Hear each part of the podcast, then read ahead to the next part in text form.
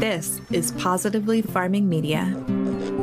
As the growing season is winding down in many areas, we may be looking at some bare, empty spaces in our gardens and wondering what to do with them. Should we just mulch it over, add fresh compost, and let it sit? How about a cover crop? Using a cover crop gives back a ton of benefits, improving soil structure, preventing erosion, acting as a living mulch, and adding nutrients back into the soil. And yes, this can be done in both in ground beds and raised planters. What you plant and then what you do with it when it's done all depends on what you want to get out of it. So, today we'll cover all the options to help you figure out which crops work best for your individual garden needs. Let's dig in. Hey, I'm Karin, and I started gardening 18 years ago in a small corner of my suburban backyard. When we moved to a five acre homestead, I expanded that garden to half an acre, and I found such joy and purpose in feeding my family and friends. This newfound love for digging in the dirt and providing for others prompted my husband and I to grow our small homestead into a 40 acre market farm. When I went back to school to get my degree in horticulture, I discovered there is so much power in food, and I want to share everything I've learned with as many people as possible. On this podcast, we explore crop information, soil health, pests and diseases, plant nutrition, our own nutrition, and so much more in the world of food and gardening. So grab your garden journal and a cup of coffee and get ready to just grow something. First of all, I want to say I love you guys, and I love getting messages from those of you who are trying your darndest to better educate those around you with the information that you're getting here and from my articles on the website and Reels and TikTok and all those things. And most of all, I love that you're doing it to be kind and not to be a know it all.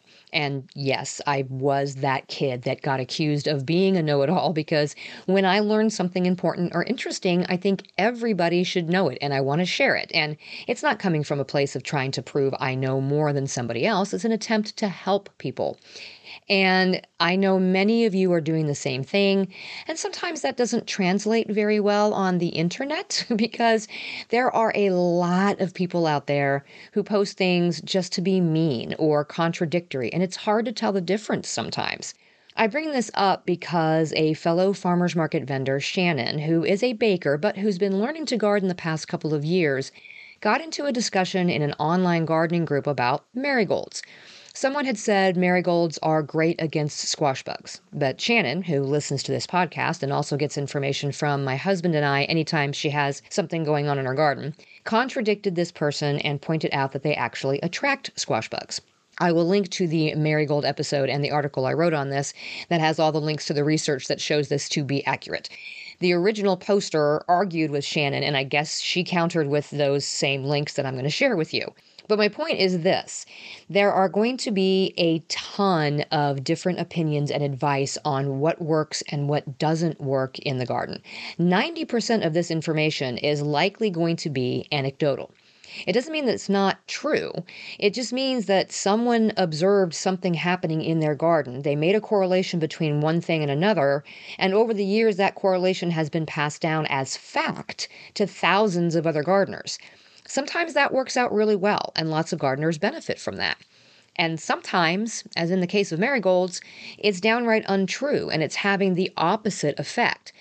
I planted marigolds with everything for years, thinking I was deterring pests. It wasn't until I dug into the studies and started making my own detailed observations that I realized I had been totally incorrect in some cases, and I had passed that information on to other gardeners. Nothing about growing plants in a domesticated situation is an exact science. Everything in the garden is affected by everything else in the garden, and it's affected by the weather conditions, our climate, air quality, water quality, water availability, the type of soil we have, the types of soil microbes we have, and we are not gardening in a vacuum. Even if there is peer reviewed, evidence based research that proves conclusively that something does or doesn't work, it may be different in your garden. Maybe not for the reason you think, but for some reason. So if you've been given advice to do something a certain way, whether that's from me or somebody else, and it works, great. It may not be for the reason you think that it's working, but keep doing it if it helps you to be successful. But in the same vein, if you take a piece of advice and it doesn't work, don't think that it has anything to do with your abilities as a gardener. Your garden is different from mine, and it's different from your neighbor's, and it's different from that research plot that the scientists used to come up with their recommendations. Try something different and try again until it works. And then share that information with other gardeners by saying, hey, this is what worked for me. It may not help everybody, but it might help somebody. And isn't that kind of the point of sharing information? So, shout out to Shannon and everyone else trying to steer gardeners in the right direction, but without being snarky about it. Okay, speaking of steering gardeners in the right direction, what exactly is a cover crop and why am I steering you in that direction? Cover crops are any plant that is grown in the garden to improve the soil or to help our local environment in some way. Now, in farming, the cover crop is usually planted during the time when a cash crop is not growing.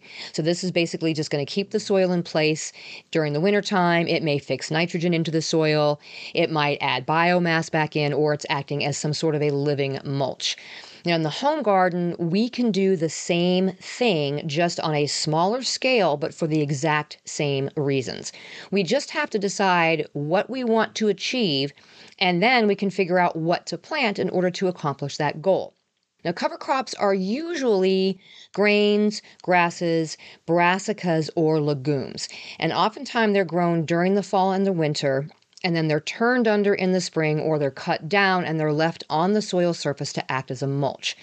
They can also be planted in between crops in the summertime to help keep the soil protected. And you can also grow them during the gardening season as a living mulch if you choose something that's low growing under something that's taller. So, like if you look at the Three Sisters method of gardening, where we grow beans up our corn stalks, the pumpkins or the winter squashes that are grown at the bottom of that trio are shading the ground, they're cooling the roots of the other two crops, and preventing weeds from popping up. Now, we usually talk about this in terms of being a companion planting or intercropping, but this is also a type of cover crop. We are covering the soil. Now, during their growth, cover crops help reduce soil compaction, they capture excess nutrients, and they prevent erosion. The roots of some of these crops can help loosen heavy textured soils. This is what I use daikon radishes for over the winter time in our soils that have the heaviest clay concentration. I plant in the late summer to early fall, allow those super large radishes to get established, which aerates the soil. And then as they die off over the winter, they decay in the ground in the spring, which also adds those nutrients back into the soil and it's adding organic matter. Now, if we use legumes as a cover crop, it adds nitrogen back into the soil. And most of us are generally lacking good amounts of nitrogen on our gardens anyway because our plants use so much of it each season. And then we can also use cover crops to reduce weeds, and they can provide a really excellent habitat for beneficial insects. Now, as these cover crops grow, they also become living reservoirs for nutrients and micronutrients.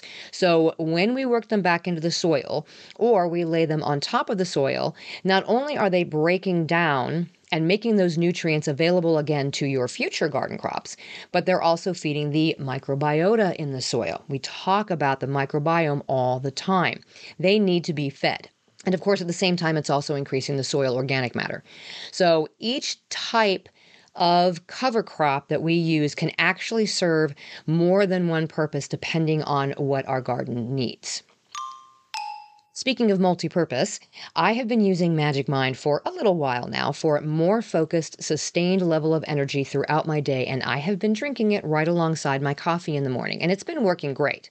But since my mid afternoons are the time when I generally get out of the heat in the gardens and get on my computer for a little while, I decided to try a different approach. Now I'm taking my little green happy shot in the late morning, and I cannot tell you how much more focus I have in the afternoon while doing my admin work or doing bookkeeping for the farm whatever other non stimulating work I have to do in front of a screen. I'm checking off my to do lists left and right and getting right back out into the gardens or even out for a run, feeling super accomplished with enough non jittery energy to complete my day on an upswing instead of dragging across the finish line. For a limited time, you can get your own little green happy shots and a discount off the already discounted subscription price by going to magicmind.com slash justgrow and using code JustGrow20. This will save you around 50% off of the regular price. MagicMind.com slash JustGrow with code JustGrow20 at checkout for your own productivity boost. The link is in the show notes. So there are seven different goals that we can hope to achieve with cover crops. So first we have to decide what our garden needs and decide how we're going to get there. So number one is prevent soil erosion and provide weed control. So if our soil is left bare when we're not actively growing something in it, either the weather conditions are going to carry away some of that topsoil or the weeds are going to jump in and take hold, right? So we can use cover crops to combat both of these things. Number two is nitrogen fixation. Anytime that we grow something in our garden, we are pulling nitrogen from the soil. And oftentimes our soil is going to be depleted after that crop is done. So we can use certain cover crops to help replace that lost nitrogen. Number three is green manure and mulch. So almost all of our cover crops can be used in this way. You grow the crop, you chop it down, you leave the roots to break down in the soil, which feeds the soil just the same way like a composted livestock manure would. And then either we turn that top growth under to also break down, or we leave it whole on top to act as a mulch. It will also eventually break down and add those nutrients to the soil, but in the meantime, it's acting as a mulch in the same way a straw or any other mulch would be. Number four is creating biomass. Sometimes the whole goal is just to increase the soil organic matter, and the bulkiest of our cover crops are grown for this specific task. The bulk is usually in reference to the root system. So, those daikon radishes I talked about are bulky in one root, but a crop like mustard has a very large amount of root mass that can be left in the soil to break down too. Not all crops are good at this. So, if this is a goal that we need um, to achieve, then we need to choose specific cover crops. Number five is breaking up the soil. If you have heavy clay soil like I do, you want plants that either have very thick and interconnected root systems to break up that soil or that have a very large tap root to loosen and aerate the soil. Again, our daikon radishes and mustards are going to fall into this category. Number six is attracting beneficial insects. Obviously, there's a lot to say to be said for any plant that's going to attract beneficials to our garden. Cover crops can be used for this too. This is especially true if you have a bed in the garden that's not going to be used for an entire season because I don't know, maybe you need to break down a disease cycle or you need to build up soil nutrients. We have one entire field we did this with this year. Planting a cover crop that's going to flower will draw in those insects that can also benefit your garden at the same time. These crops are going to be chosen based on the length of time that they are going to be left in place, but you also want to pay attention to how easily they self seed. You don't want something that goes to seed really quickly and then becomes a nuisance weed in your garden. So, if you have a space that will be cover cropped like all season long, you're going to choose something like a clover that's going to bloom but doesn't become a nuisance after it's been terminated. Conversely to that, if you have something that's only going to in there for a short period of time. Then you can choose something like a buckwheat that's going to flower, but then gets terminated before it goes to seed so it doesn't become a nuisance. And then number seven isn't going to apply to all of us, but some of us it will, and that is forage. So if you're a homesteader, or if you have livestock, or maybe you have backyard chickens, or you keep um, rabbits to use their manure or just as pets, you can grow cover crops that will also act as a food for your animals. So you can put it in place and then either bring the animals to the garden and allow them to graze it down, or you can grow it in place and then chop it down and bring it to them. But either way, it's another purpose that our cover crops can serve at the same time that we're using all these other benefits. And you can absolutely combine any and sometimes all of these based on the crop that you choose. Now, True Leaf Market is a sponsor of this episode, and they have a fantastic all purpose garden cover crop mix that is going to take the guesswork out of all of this for you. These cover crops are going to boost nitrogen content in the soil, provide weed suppression, erosion control, and improve the soil structure. You can get your cover crop mix by going to justgrowsomethingpodcast.com slash cover and choose from one, five, or 25 pound bags, depending on the size of your garden. You can also access their free cover crop growing guide from that same link and explore all of their other cover crop seeds too justgrowsomethingpodcast.com slash cover to get the easiest assorted cover crop mix out there from True Leaf Market. So let's talk about some of the most popular cover crops that we can use and whether or not they'll winter kill in colder climates so that you know how they can be used.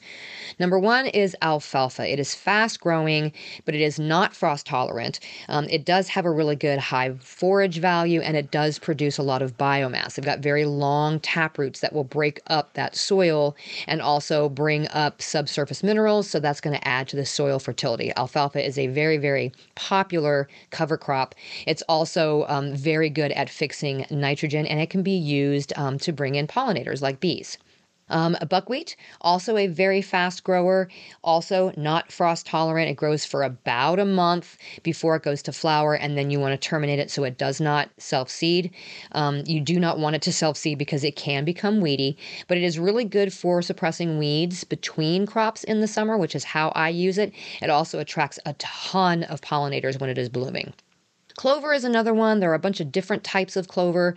Um, crimson clover is hardy just until about zone seven, but the other ones are hardy to zone four.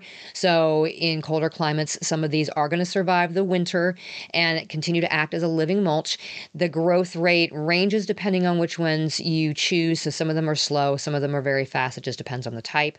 Mustard is another really fast growing one.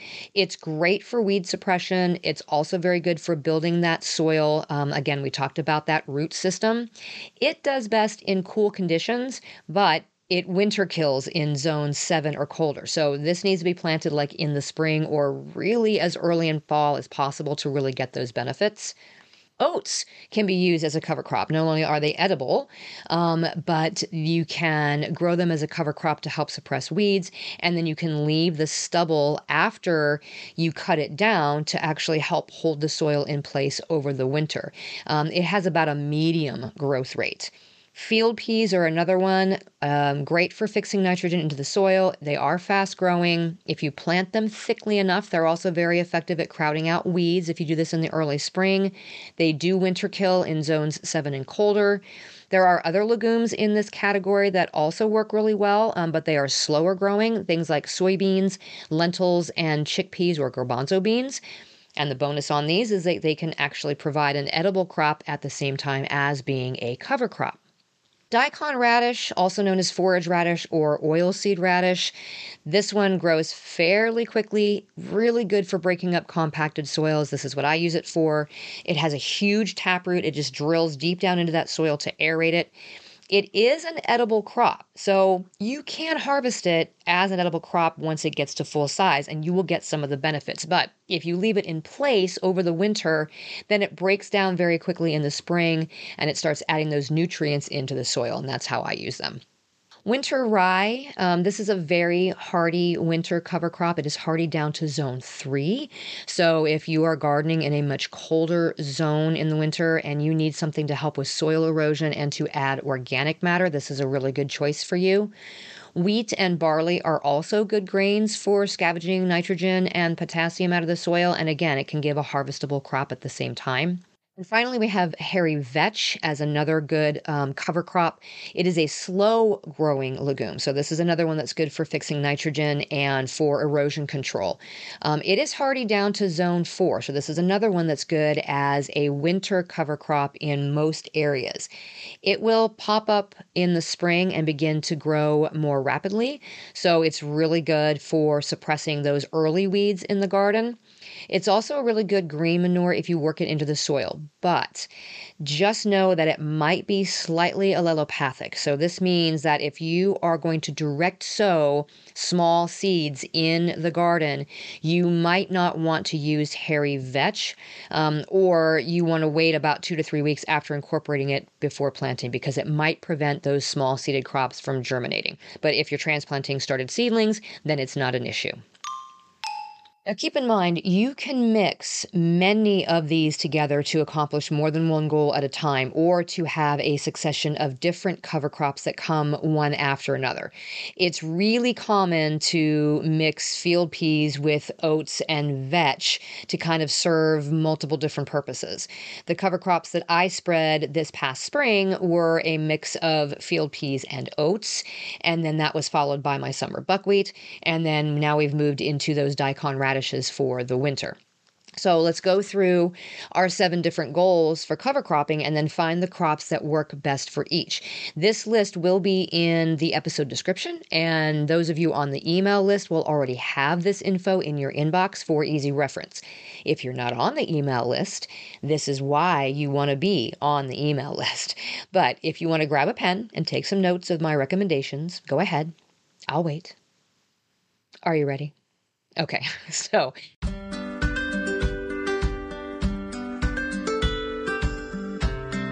When we're talking about preventing soil erosion and providing weed control, uh, my recommendations would be clover, mustard, oats, peas, daikon radish, um, winter rye, and vetch. These are all really good um, at choking out weeds. Alfalfa and buckwheat also provide weed control, but they just don't have enough mass to really do much in terms of holding the soil in place. So I use those strictly for weed control and use the other ones for the soil erosion problem.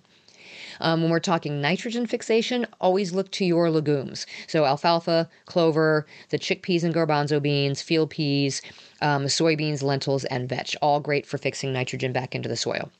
Green manure wise, you're looking at buckwheat, clover, mustard, oats, peas, radish, uh, the winter rye, wheat, barley, vetch, all add good amounts of nutrients back into the soil as a green manure. Again, you're going to cut that down and let it work its way back into the soil versus the nitrogen fixation, which is actually happening in the roots. So that's a very good distinction I need to make here. When we're talking about nitrogen fixation and we're using those legumes, the legumes have nodules that they develop on their roots, and that is where the nitrogen is stored. So we are mostly concerned about the root systems in those. So don't just pull the whole crop. It's very important to cut those crops and leave that root system in place. Now, yes, there is going to be nitrogen in the top growth as well. So if you break that down or put it back on the soil and allow it to break down, yes, you're going to be adding nutrients back in too. But the main nitrogen fixation is happening in the roots. When we're talking a green manure, like the buckwheat and the clover and other things we just talked about, that's when we're talking about working it back into the soil and getting that top growth to go ahead and reincorporate. So a little bit different between those two. When we're looking to create biomass, alfalfa, mustard, oats, peas, rye, wheat, and barley, all really good for that. Breaking up the soil, alfalfa, clover, daikon radish. You really can't beat those. Um, those forage radishes really are the gold standard in our clay soils here, but alfalfa is a close second, and it actually can sometimes be easier to get the alfalfa in larger quantities if you're working with a larger area. And then for attracting beneficial insects, alfalfa, buckwheat, clover, mustard, all of those are great for attracting beneficials when they go to flower. Hairy vetch is in this category also, but only in its second season because it doesn't flower the first year. It only flowers the second year in the spring. So this is only a good one if you're in zone four or warmer and it doesn't winter kill on you. The key, once again, to all of these in this category is to not let them set seed because you don't want them to come back on their own and become a nuisance. So allow them to flower, then terminate them, mow them down, so they can't spread the seed. And then finally, if you're looking to get something in the way of forage, alfalfa, clover, and mustard are typically your best ones. Just keep in mind um, if you're feeding chickens and other livestock, any of these is good. But if you have animals that are sensitive to plants in the brassica family, like rabbits, then you might want to avoid the mustard because it is in the brassica family. And then finally, what's the best way to plant these?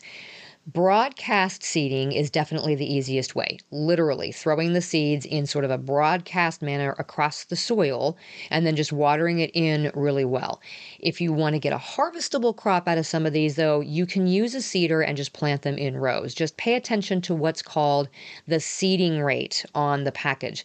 Um, whatever you buy should tell you how many seeds you need for a specific area as a cover crop. You want them sown thickly enough to do the job, like choking out the weeds, but not so thick that they compete with each other and they don't germinate properly or they don't grow well.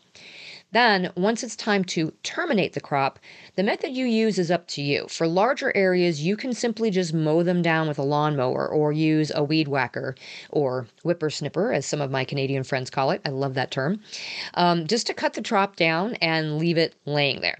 For smaller planter boxes, you can actually use a pair of hand shears to chop it down or just roll a heavy object across the top of them a couple of times just to crimp it over and stop that growth. Now, whether you decide to till the residue into the soil is up to you and your style of gardening. I prefer to leave the roots intact in the soil to break down and then use what I've cut down as a mulch on top of the soil.